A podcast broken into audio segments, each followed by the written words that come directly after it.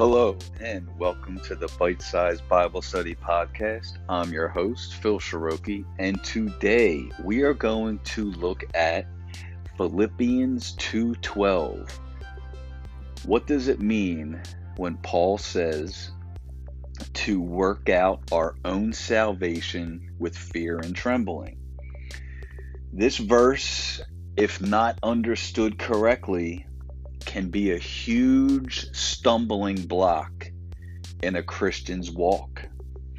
This can be a verse that can be misread and mistaught and misunderstood, and can really cause some real damage to someone's perception of salvation, which will in turn lead to their misperception of who God is, and can ultimately lead to, you know, some really hard times in someone's walk and life as they try to seek the Lord and get to know Him.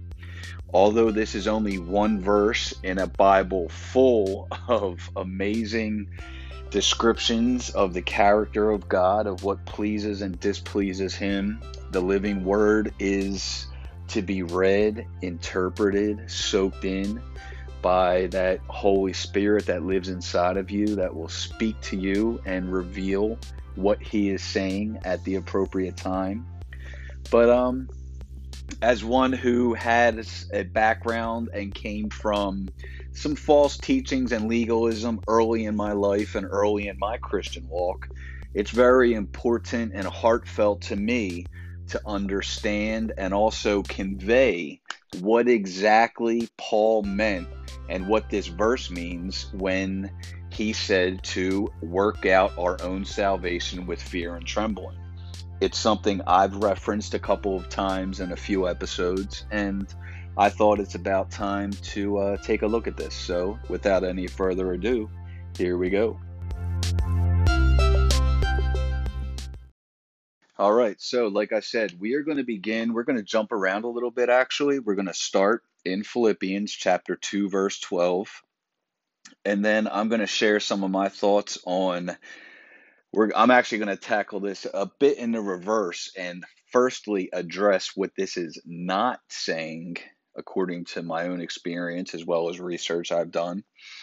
And um, then we're going to get into the book of Luke, Uh, second and First Corinthians, and we are going to look at an article by um, Mister D L Moody, who I know in my own experience, I've always seen good leadership always goes to the correct source and finds the right people and puts them in the right position if they don't know themselves exactly, you know, what, um, you know, I guess it's always good to turn to an elder when you have questions, especially when it comes to subjects, anything related to the Lord, a dependable elder, that is. So we're going to look at um, some of his writing, and then we are probably going to finish up here in First John. I love the letters of John and Peter at the end of the New Testament. Um, They're just so heartfelt. They're so, you can just feel the love of just them and the Holy Spirit, and it, they're just so warm. They do have some stern warnings, but ultimately they're just to keep us, the sheep, away from the evil um, shepherds and teachers. And, you know, that's ultimately the great concern and one reason why I'm doing this episode. So here we go. So second uh, Philippians chapter two, verse twelve. Therefore, my beloved, as you have always obeyed, not as in my presence only, but now much more in my absence, work out your own salvation with fear and trembling. And my note down here in my Spirit-filled life, New King James Version Bible, says, in view of the obedience of Christ and His lordship, the Philippians should show a like obedience. Paul does not teach that salvation is dependent on one's continued works, but that salvation must express itself in progressive Christian living and upright character, not only individually, but through obedient participation in God's corporate call to a local church. So I think that sums up, that that's a good beginning point for what we're going to talk about. And um, I think that really kind of hits it on the head when basically it really expresses the point that the idea of works and salvation, although they are not mutually exclusive, they are not, um, works are the evidence of salvation, but they have nothing to do with obtaining salvation. So, like I said, I mean, if read incorrectly, one could be misled or falsely taught to believe that there is some type of correlation between working into salvation. The beautiful thing about a relationship with Jesus Christ is the fact that all of the work is already done. We we are accepted, we are loved, we are called by the Father out of the world through his Son Jesus Christ and filled with the Holy Spirit. There is no work, thank God. There's nothing we can do to obtain something that's already been given to us. Just think about the the folly in that type of thinking. If someone gives you a gift, it's a gift. It's given to you. All you have to do is accept that gift. There, you know, there there's no work. There's nothing. Uh, this is a true, genuine gift. There's no um You know, there's nothing you've done to earn it. That, you know, it, it's a ridiculous thought to think that we can, um, you know, uh, persuade someone or, or persuade God in any way. Again, the salvation is a free gift from God, determined at the very beginning, before the earth was even created, before the foundations of the world. We were predestined, and it was predetermined that God was going to give us this gift of salvation. And again, it's simply our responsibility to answer the call, accept that gift, and then we work out our own salvation with fear and trembling, which is what we're talking about now. But, um, what, you know, fear and trembling, it was... It's a figure of speech back and a cultural figure of speech back then. And um, it basically means to live out or demonstrate externally what God is doing spiritually or internally within someone's life. The implication of fear and trembling is not a negative as we tend to think of it in our culture in modern time. But in the context of the times, back then, it was hard for the first generation believers to really comprehend, and it's still hard for people to accept this, that we are fully forgiven and fully accepted by God the minute we make that profession of faith. And back then, I mean, they were coming from Judaism, from the law. They were coming from very strict religious. Remember, the scribes and the Pharisees with their rules, and just it was backbreaking for them to keep their religion and to stay in line with how they thought they had to live in those times. So this new, fresh, new covenant that Jesus um, opened up to us was very hard for, especially the, the, at that time, those first generation believers and the first beginnings of the church to really understand that you're saved, your salvation, it's done and paid for. So now it's time to get to know God in this awesome new way that he has made, again, through coming to the earth, being the living, walking word as both God and man, one hundred percent, uh, that the duality of that, that right there is just mind blowing. And then, you know, to think that we are accepted and viewed and clothed in the righteousness of God because we simply accept him as our savior. That was hard for them to accept then. And it's also uh, very hard for many to accept now.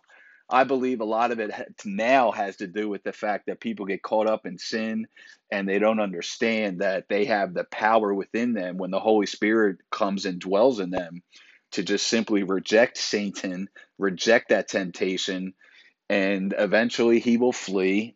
And then you don't have to walk around with that guilt and weight of sin because, you know, all have sinned and fall short of the glory of God. And we all live in these, you know, sinful bodies and these sinful, um, a sinful world. And of course we have trouble, we stumble, we have impulse and, and we fall. But ultimately, again, the Christian isn't subjected to the weight of walking around in a sinful, continuous lifestyle. If we fall, we repent, we ask the Lord to forgive us. He does. And we learn from those experiences. But you know, it's um, it's just really important to stress that point that there's, you know, um, definitely not a call for us to work our way into God's good grace or into any type of, you know, um, salvation, so to speak. So while we're speaking about that, let's look at the definition of salvation.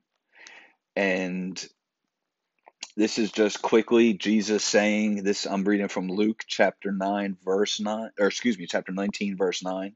And Jesus said to him, "Today salvation has come to this house, because he also is a son of Abraham." That word salvation there means deliverance, preservation, soundness, prosperity, happiness, rescue, general well-being. The word is used both in a material, temporal sense and in a spiritual, eternal sense. The New Testament especially uses the word for spiritual well-being. Salvation is a present possession with a fuller realization in the future. So, and that realization in the future is both the you know, eternal hope we have of actually meeting our Lord and Savior and knowing we are going to meet him eventually in heaven. And that will be the realization of what that salvation is. But also the realization is also the works that are produced in fear and trembling. Again, the, this idea of fear and trembling, we're going to look at it right now that And again, this was a figure of speech that was used numerous times in the New Testament by Paul to describe different scenarios and situations. So I think it's important to look at those different references, and that gives us a better understanding of that. It takes the negative away from what can be implied with that verse in Philippians of working out our own salvation with fear and trembling. So let's look at, again, we're going to look at Second Corinthians chapter seven, verse fifteen, where Paul says, and he's speaking here about Titus. Um, he was received by the church in Corinth, and Paul's just giving them some props and saying, thank you. And he says, and his afflictions are greater for you as he remembers the obedience of you all, how with fear and trembling you received him. And the note down here says, fear and trembling, they demonstrated respect and deference to the apostles' representative. So that right there is a great comparison, a great, I guess, kind of um, a different way of putting fear and trembling. So fear and trembling, you have respect and deference to a person, or in this case, when speaking of Philippians and salvation, there's nothing wrong with having a respect and a deference for God. Um, obviously, there's no fear in love. There's no fear in salvation, but there's a healthy respect we have for our Heavenly Father. And there's also, we can correlate it to the healthy respect we have for our good earthly fathers. A good earthly father raises his children to respect him through discipline and through obedience. There's nothing abusive about that. There's nothing fearful per se about that. But you do have a reverence and a healthy fear of knowing the consequences of what happens if you break your earthly father's rules. And that very same application can be made to breaking the rules and the parameters that God gives us for our lives. It's when it comes to salvation, it's not something, again, it's a free gift, but don't ever take that gift for granted.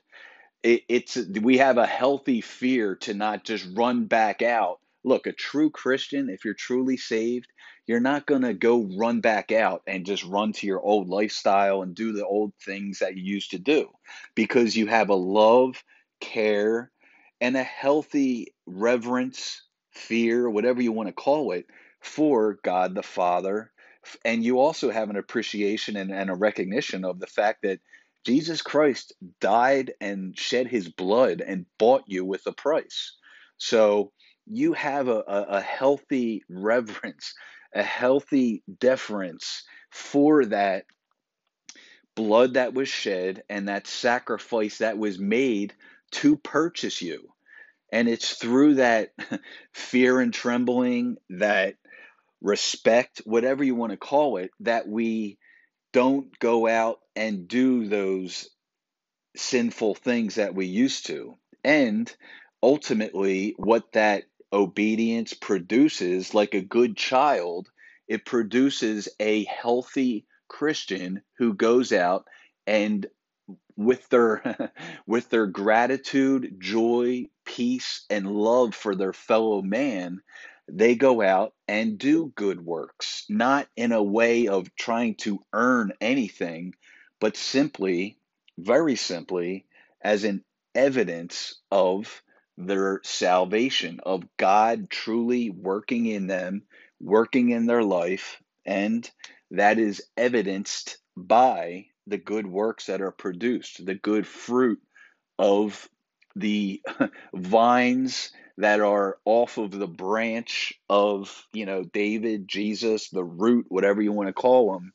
We'll get into that at some point, but um, probably around Christmas. God already put the Christmas message on my heart, and I'm looking, really looking forward to doing that, because I'm excited to uh, talk about the root of David and the blood, the genealogy of Jesus Christ is quite amazing when you look at it. But right now we're looking at, again, this healthy um, respect for the Father. And let's be honest, God, um, he makes heaven, and he made hell.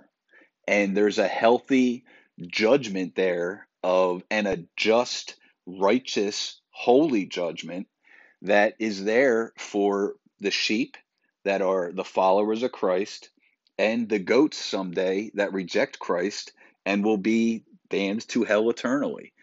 That that produces a healthy, again, we're not scared of going to hell because we're saved, thank God. But again, just the the reverence, I guess, is a very good way to sum up this idea of fear and trembling. It's a healthy respect we have for God our Father. It's recognizing that this is real. There is no, you know, th- th- th- when you recognize the reality and the gravity of salvation, what was done for you on the cross, the fact that you are bought with the blood, shed blood of Jesus, the Son of God, and he did that out of love and care for the world, and the fact that God so loved the world that he sent his only begotten Son to die as a substitute for us, because we all deserved that punishment that Christ took upon himself. And again, that's that's what produces salvation and a true change of heart, which eventually produces those works. So we're going to look next at First Corinthians chapter two, verse three. And here, Paul, again, is just speaking, talking to the church of Corinth. And he says, I was with you in weakness and fear and in much trembling. The note down here says, rather, he spoke with fear and trembling, a figure of speech denoting the opposite of self-confidence. And that right there goes hand in hand with um, the true Christian life. We don't walk around boasting in our own abilities or boasting of ourselves.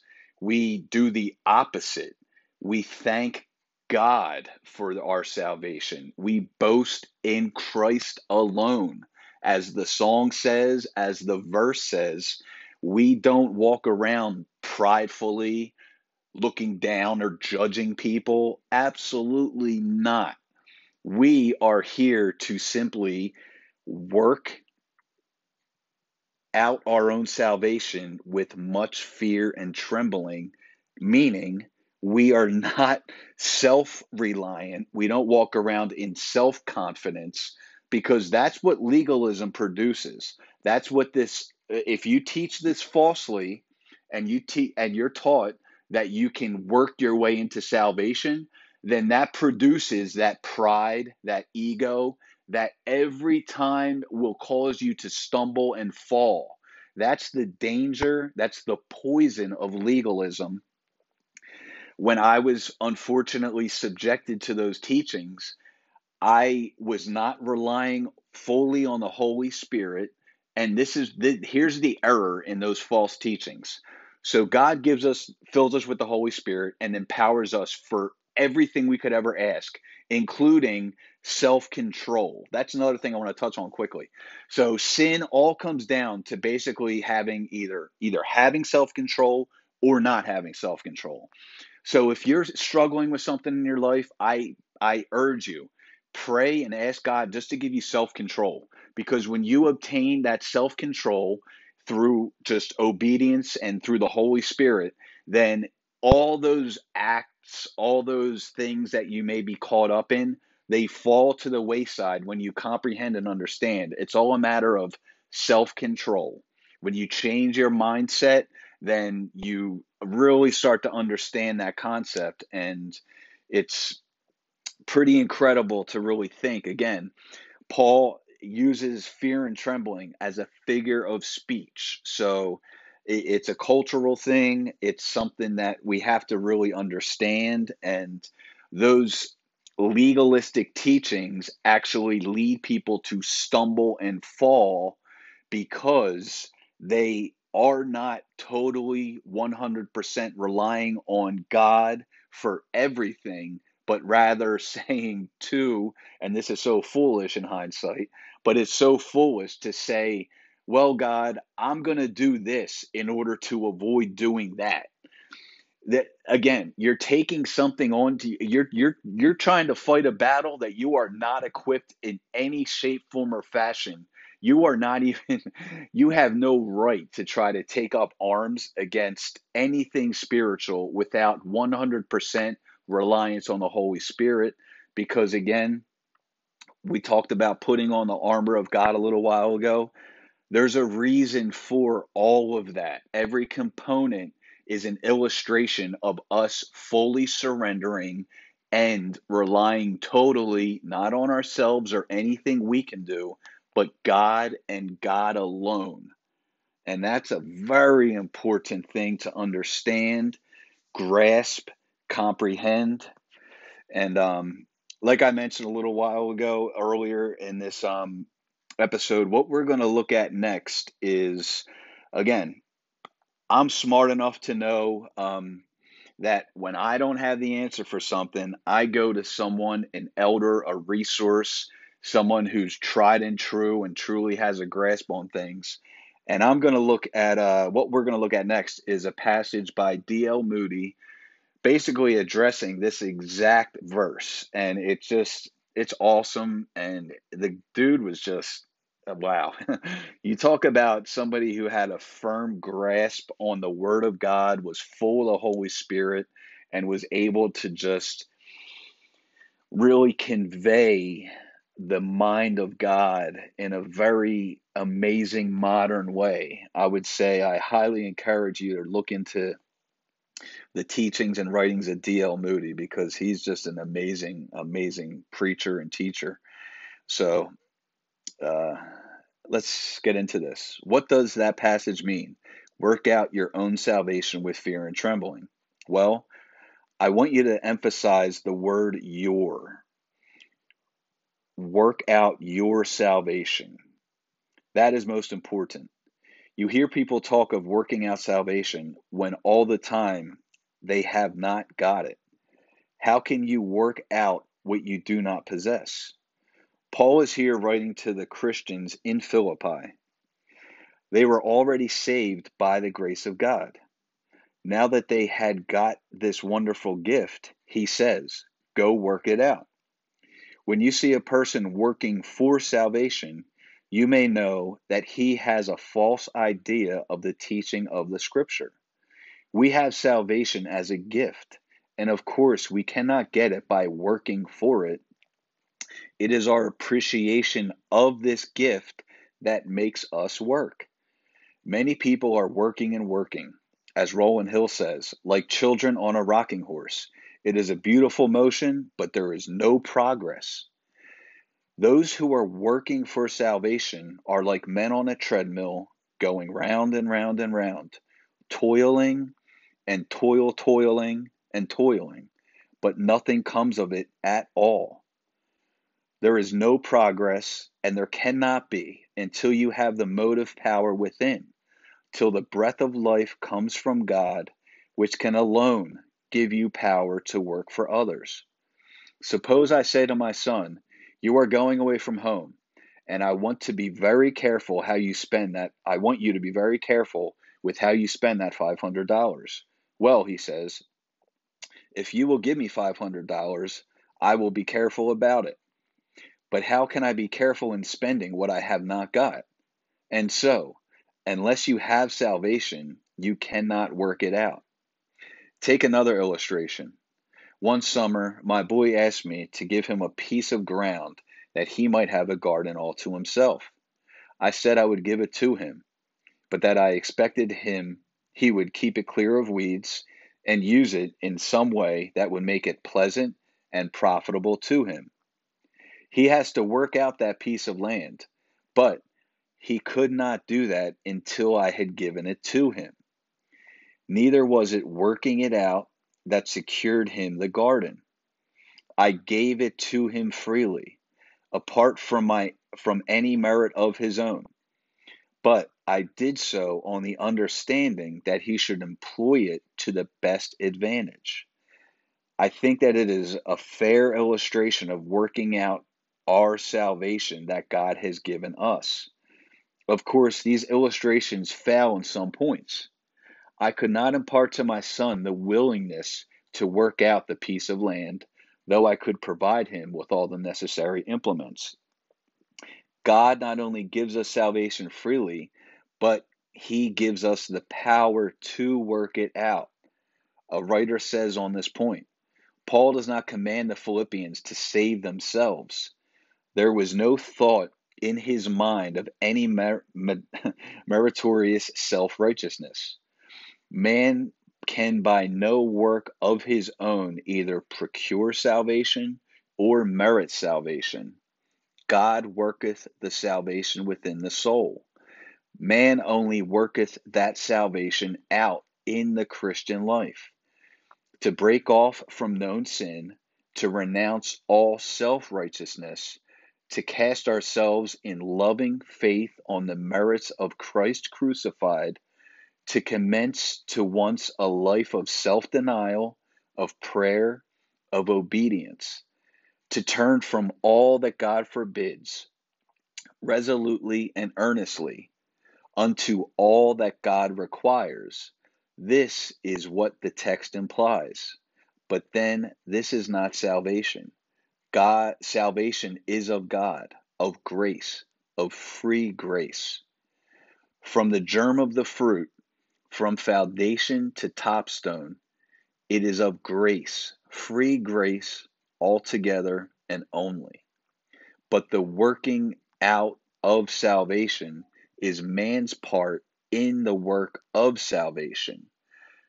God will not repent for the man, nor believe for the man, nor lead a holy life for the man. God worketh inwardly, man worketh outwardly, and this outward human work is as necessary as the inward divine work.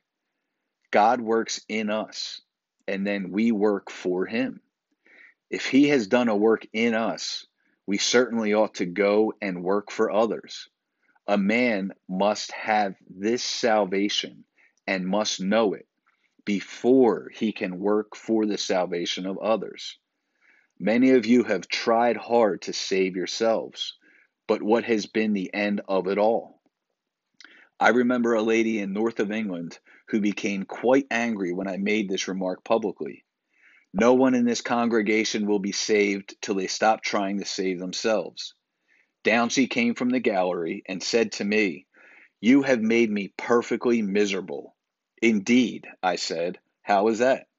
"Why, I always thought that if I kept on trying, God would save me at some time. And now you tell me to stop trying? What then am I to do?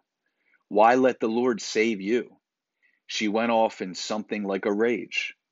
It is not always a bad sign when you see a man or woman wake up cross, if it is the word of God that wakes them up. A day or two afterwards, she came and thanked me. She said she had been turning over in her mind what I had said, and at last the truth dawned upon her, that though she had worked long, though had formed a good many resolutions, she had made no progress. She gave up the struggle, and then it was the Lord Jesus that saved her. I want to ask you this question. If sin needs forgiveness, and all sin is against God, how can you work out your own forgiveness? If I stole one hundred dollars from a friend, I could not forgive myself, could I? No act of mine would bring about forgiveness unless my friend forgave me. And so, if I want forgiveness of sin, it must be the work of God. If we look at salvation as a new life, it must be the work of God. God is the author of life. You cannot give yourself life. If we consider it as a gift, we must come from someone. It must come from someone outside of ourselves. That is what I read in the Bible, salvation as a gift. While I am speaking, you can make up your mind that you will stop trying and take this gift. I wish I could get this whole audience to drop the word try and put the word trust in its place. The forgiving grace of God is wonderful. He will save you this very minute if you are willing to be saved. He delights in mercy. He wants to show that mercy to every soul. The religion of Christ is not man working his way up to God. It is God coming down to man. It is Christ coming down to the pit of sin and woe where we are, bringing us out of the pit, putting our feet upon a rock, and a new song in our mouth. He will do it this minute, while I am speaking, if you will let him. Will you let him? That is the question. Amen. That's an awesome point. I mean, Jesus, for every one of us, reaches down in our pits of despair from heaven and pulls us out of that pit. Nothing we do, nothing we ever thought, no work at all, prompted him to do that, except his love for us. We are accepted already in Christ. And that that word, that point he makes about replacing try with the word trust is just incredible. It's very um, enlightening. It really opens your eyes to the fact that there's nothing we can do to earn salvation. No works, nothing earns you anything with God. The beautiful thing about this relationship with God, this relationship with Jesus Christ, is it's all about resting in Jesus. I always picture myself just resting in the bosom of Jesus. As corny as that might sound, I picture myself as a child in his father's arms, resting. That's why we're called to maintain a childlike, basically, continence when it comes to our relationship with God and to our Christianity, because we are children of God and we can run to our Father's arms at any time. Don't put roadblocks in between you and God by thinking you can do anything of yourself, because what good father would put any condition on his love for his children? You know, as a father myself, I know when I see my kids, that joy that leaps in my soul and my heart, and I just love to hug them and let them know how loved they are. It's nothing because of what they do. It's simply because I know the care and love I have for them. How much greater the Father's love, Jesus's love, is for us. It's incomprehensible. It's unattainable through any action. It, there's nothing we can do to earn it. So put it in the context of that relationship, and this whole idea of fear and trembling really takes on a whole new meaning, a healthy meaning. And again, it was a figure of speech used by Paul. It denotes a positive, a healthy understanding of God. It's not a negative. And let's finish up here in First John chapter four. We're going to look at verses seventeen and go through chapter five to verse five. Love has been perfected among us in this, that we may have boldness in the day of judgment, because as he is, so are we in the in this world. There is no fear in love, but perfect love casts out fear, because fear involves torment.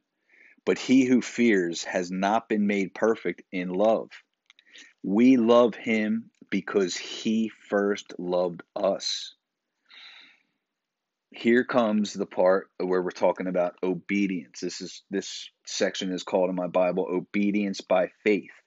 Now, we already, John establishes right there that love is perfected among us. It's a free gift. There's no fear in love. There's no condemnation in love. There's simply the fact that we love him because he first loved us. So here we go. Picking up at verse twenty in First John chapter four. If someone says, I love God and hates his brother, he is a liar. For he who does not love his brother, whom he has seen, how can he love God, whom he has not seen? And this commandment we have from him, that he who loves God must love his brother also. Whoever believes that Jesus is the Christ is born of God, and everyone who loves him, who begot, also loves him who is begotten of him. By this we know that we love the children of God, when we love God and keep his commandments. For this is the love of God, that we keep his commandments. And his commandments are not burdensome. For whatever is born of God overcomes the world. And this is the victory that has overcome the world, our faith. Who is he who overcomes the world, but he who believes that Jesus is the Son of God? Now, looking down here at the notes, we will look at the notes for seventeen to nineteen. Possessing God's love results in fearless confidence toward God and love for the brethren. The one who knows this love has no dread of facing God at the judgment. Even now in this world, we are as he, Christ, is. The comparison is that of positions, not characters. Jesus is well-pleasing to God as his son, and we are God's children, acceptable to him. Love for God must express itself in love for fellow believers. The perfect love that casts out fear sweeps away hate. And then finishing up with the notes here on First John chapter five, verses one to five. John shows how faith, love, and obedience are related to each other. Faith brings us into a loving relationship with God, and faith and love for Him leads to love for other Christians and to obedience of His commandments. They are not burdensome, for the practical benefits of obedience to all God's laws are entirely contributive to human good and fulfilling to those who learn their application to life. Our faith brings victory over the world, providing a spiritual weapon by which we can combat both the temptations and the persecutions of a godless society. So again, I mean, that first sentence really sums everything up perfectly. John shows how faith, which is faith in the unseen, which is our first step towards Christ and towards salvation, love, which we are filled with when the Holy Spirit comes and fills us, and then obedience are all related to each other. So I guess that's what this ultimately comes down to in this working out our own salvation with fear and trembling. We're simply obeying God because He loved us first. He saved us and saved us through His amazing atonement and death, resurrection, and ascension of Jesus Christ. And um, that was really a blessing for me to get to um, kind of explore that topic. I'm very happy that we could take a minute and look at that verse. I hope that cleared it up for you. It definitely cleared it up for me. Again, there's no negative when it comes to that figure of speech Paul uses in Philippians. It's simply saying that your works are in evidence of your salvation. That's it. God bless. Have a great day.